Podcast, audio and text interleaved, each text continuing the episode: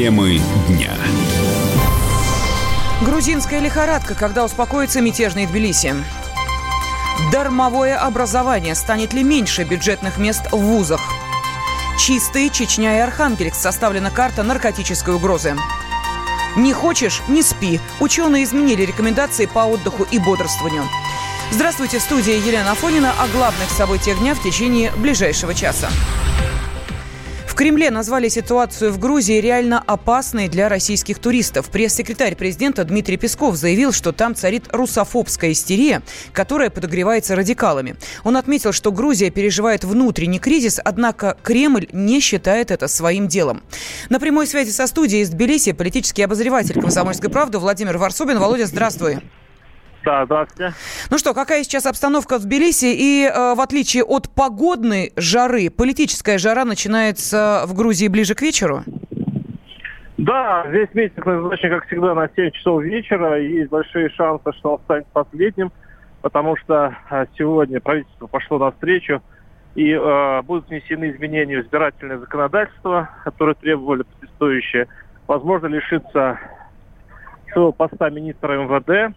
Большой враг, кстати говоря, оппозиции, потому что, ну, одна из причин не только того, что он жестко подавил э, предыдущие э, волнения в связи с высылкой депутата России в Москву, но он еще запретил гей-парад в свое время и стал для э, прозападной оппозиции таким вот э, врагом номер, если не один, то два точно.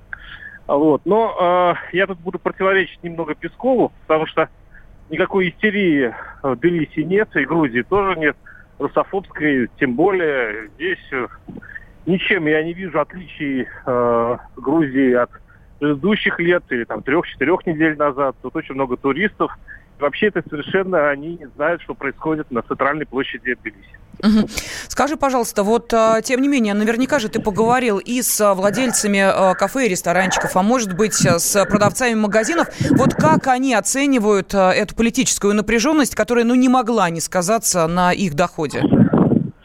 А, ну, еще она не сказалась, но они боятся, что скажется, потому что если действительно туристы перестанут из России ездить, то сильно ударят по местным бизнесам очень серьезно. А, ну что, они очень удивлены, как и многие грузины. Они-то думали, что, в общем-то, имеет дело со своим действительно внутренним конфликтом. Оппозиция, а, как всегда, верна себя, потому, себе, потому что это позиция Саакашвили. А Саакашвили всегда был а, сторонником таких ярких ходов. Вот. Но то, что это выльется в общий в конфликт с Россией, здесь не ожидал никто. И все сейчас подсчитывают убытки. Допустим, хозяин местной авиакомпании говорит о сотнях миллионов долларов убытка только из отмены рейсов его компании. А если говорить о, о других предприятиях, и вот вообще это именно поэтому я думаю, что сегодня правительство пошло навстречу протестующим. Оно, дум, оно надеется, что если оно уберет остатки протестующих с площади, то, то Москва будет, ну, пойдет навстречу и все-таки не будет отменять рейс. Спасибо. Политический обозреватель «Комсомольской правды» Владимир Варсобин из Тбилиси сейчас был с нами на связи.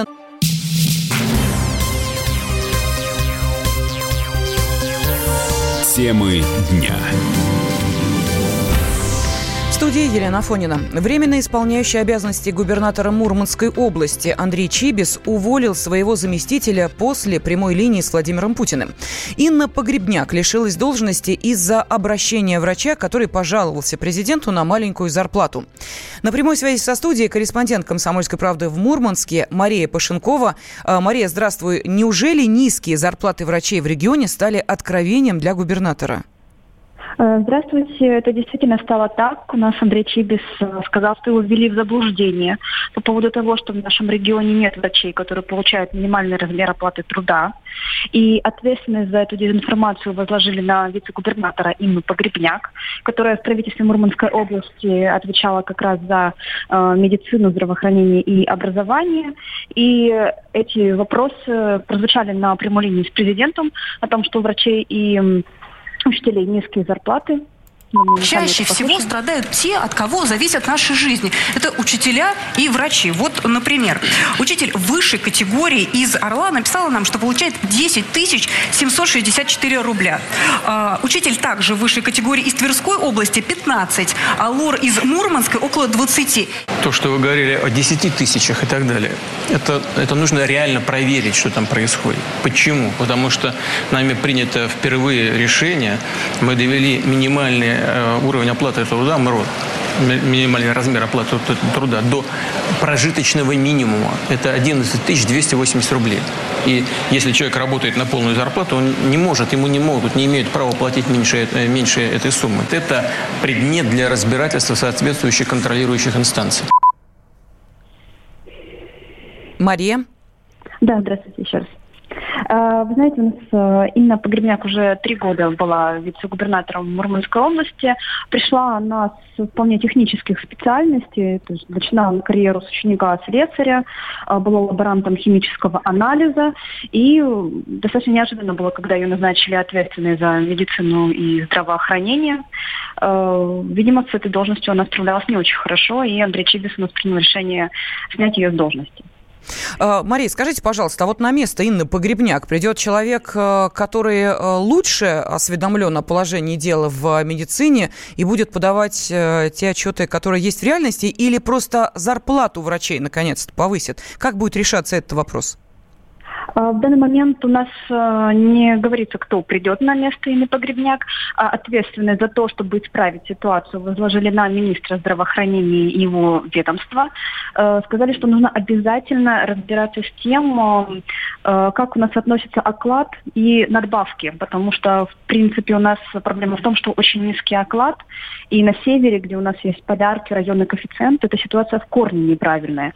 Поэтому я думаю, что будут дотягивать, повышать именно оклады, разбираться, кто где мало получает. И у нас глава региона отметил, что, скорее всего, есть проблема с злоупотреблением руководства лечебных учреждений в том, как они начисляют зарплаты.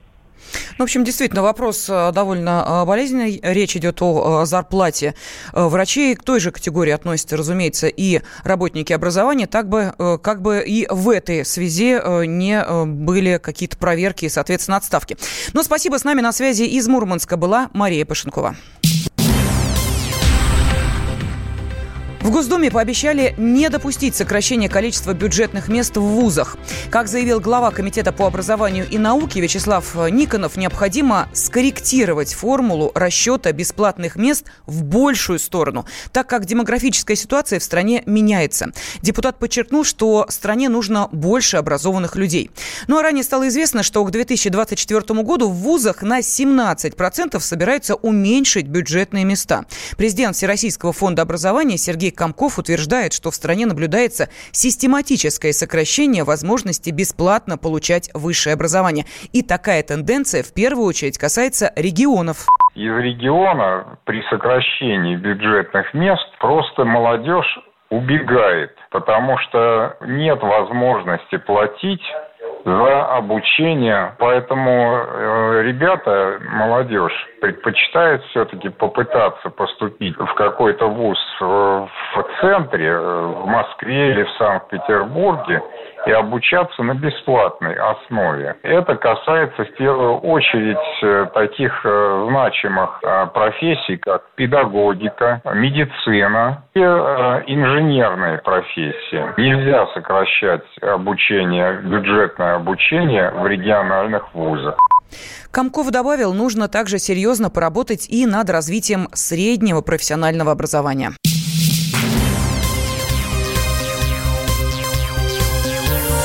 Темы дня. В студии Елена Афонина. Составлен рейтинг наркозависимых регионов. В тройку самых здоровых вошли Ненецкий автономный округ, Архангельская область и Чеченская Республика. Как рассказал руководитель проекта «Трезвая Россия» Султан Хамзаев, цель рейтинга – разработать и внедрить новую систему защиты здоровья граждан от наркоугрозы. Федеральный проект «Трезвая Россия» провел в две тысячи девятнадцатом году исследование по проблеме потребления и последствиям потребления наркотиков в регионах Российской Федерации. Мы выпустили антинаркотический рейтинг регионов две тысячи девятнадцать. В формате статистики показано, где и в каких регионах худшая динамика. Не просто потребление наркотиков, но еще и элемент смертности, преступности и многих других действий. И здесь мы видим, что положительная динамика у нас это Ненецкий автономный округ, Архангельская область, Чеченская Республика. Негативно это у нас Московская область, Хакасия. И здесь, конечно же, нужно очень внимательно и принципиально подходить с точки зрения защиты здоровья наших граждан. Комплексно, внимательно. И принципиально вот эксперты выражают свою позицию, что в России должна быть правильная и необходимая современная стратегия антинаркотическая с точки зрения новых угроз. Это синтетические наркотики и всех других проявлений. С точки зрения защиты здоровья молодежи и другой части общества. Конечно. Серьезные проблемы с наркозависимостью есть в Московской области. Ситуация ухудшилась после наплыва мигрантов, отметил президент независимой наркологической гильдии Руслан Исаев. Если говорить про Московскую область, причина в двух кроется вещах. Во-первых, регион богатый, и очень много приезжих и из других регионов, из других государств зашкаливает вот количество зарегистрированных этих случаев. То есть очень многие из них не являются исконными жителями Московской области. Второй момент, что здесь просто лучшая диагностика и выявляемость, фиксации тех или иных показателей через систему здравоохранения и через правоохранительный орган. Здесь, естественно, люди следят за всем более ответственно, я считаю. И просто здесь, ну, выявляемость лучше, чем в других регионах. По Архангельску у меня нет вопросов. Я думаю, что в данном случае это картина полностью отражает существо вещей. То есть это дальний северный регион. Он не является каким-то супербогатым, он не является объектом притяжения каких-то потоков трудовых, мигрантских. И он находится также вдалеке от транзитных путей. Существуют же еще наркотрафики различные из Азии, из Европы и так далее. И спроса там меньше. Везти туда дорого и накладно, и тяжело транспортировать наркотики. Ранее депутаты Госдумы внесли законопроект о смягчении наказания за хранение наркотиков без цели сбыта. Но Владимир Путин выступил против либерализации статей Уголовного кодекса, связанных с оборотом наркотиков. Государство борется не только с алкоголизмом и наркоманией. Еще одна зависимость, которая, согласно классификации Всемирной Организации Здравоохранения, вошла в список болезней, это игромания. От нее страдает Екатерина Фокина, жительница Самары. За месяц проиграла больше, чем заработала за несколько лет. Несмотря на все запреты, онлайн-казино до сих пор процветают, и люди продолжают оставлять там свои деньги и все больше влезать в долги. С подробностями Вера Цыганкова. Полмиллиона рублей – плата за азарт. Именно столько за месяц отдала жительница Самарской области тридцатилетняя Екатерина Фокина владельцам онлайн-казино. В надежде, что вот-вот ей улыбнется фортуна, Екатерина брала кредит за кредитом и крутила виртуальную рулетку. Остановилась, когда было уже поздно. У меня высшее образование, красный диплом, беглый испанский. Мне показалось, что я умнее, чем онлайн-казино, и уж точно смогу его обыграть. Вдруг на карточке долг сто восемьдесят тысяч рублей, и список долгов перед конторами онлайн-займов. Здесь восемь тысяч рублей, здесь двадцать. У меня складывалось ощущение, что я незнакома с человеком, который за полтора месяца проиграл, сколько я не зарабатываю за три года. Незнакомка появилась вместе с рекламой, которая повсюду преследует интернет-пользователей, особенно на пиратских сайтах. Бесплатные слоты, первые бонусы, ставки на спорт и щедрые кредиты, которые раздают направо и налево, без личного присутствия. Проблема на виду. Интернет стал новым Лас-Вегасом, только доступ к нему гораздо проще. Выиграть в онлайн-казино невозможно и закрыть их не так просто, говорит ведущий аналитик Mobile Research Group Эльдар Муртазин.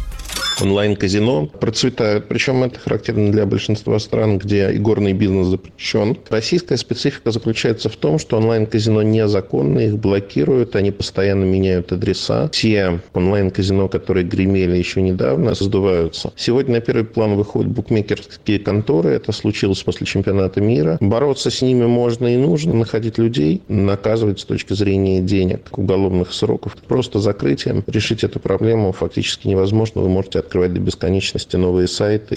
И до бесконечности проигрывать свои и взятые в кредит деньги. Причем, как говорит адвокат Андрей Чернецов, вернуть их невозможно. Вероятность признания договора, по которому игроку выдавался онлайн-займ, существует, но придется предоставить убедительные доказательства, что на такое лицо оказывалось давление, оно действовало под влиянием обмана, либо не отдавало отчет в своих действиях. Можно попытаться заморозить начисление процентов, и можно заявить о применении статьи триста тридцать три ГК в силу несоразмерности суммы штрафов и неустоек последствий нарушения обязательств. все начинается с жажды легкой наживы, которая перерастает в бесконтрольную зависимость. Всемирная организация здравоохранения официально объявила игроманию болезнью. В каждой стране в онлайн-казино играют до десяти процентов населения. Игра и азарт начинают заменять людям радость настоящей жизни. И в этой эйфории они не могут контролировать себя, отмечает директор Центра практической наркопсихологии Виктор Русаков. Зависимость, в том числе и игровая, это результат нехватки в организме эндорфина. Человек перестает получать гормон радости от любых других действий. Это не всегда можно легко заметить. Ждать, что игроман признается в своих проблемах, не стоит. Эти люди не могут осознавать последствий своих действий. А столкнуться с реальностью все равно придется. Сейчас Екатерина Фокина пытается вернуть банкам десятки кредитов. Нашла основной источник дохода, подрабатывает переводчиком и не заходит на подозрительные сайты. Держит страх снова сорваться. Вера Цыганкова, Дмитрий Дмитриев, «Комсомольская правда», Самара. Мужчина и женщина. На каждый вопрос свое мнение. Говори, говори, что ты... Почему именно сейчас? Они в четырнадцатом, когда начали Донецк и Луганск долбать так, что пух и перья летели. Так ты сейчас-то ему зачем этот вопрос задаешь? Я задаю вопрос. Тихо. Ч. Накал страстей на радио «Комсомольская правда». Семейный подряд Норкиных в поисках истины. По будням в девять вечера. Просто о сложном в программе «Простыми словами». Да я не Америку открываю, я, я не понимаю, когда этот беспредел закончится. Не знаю.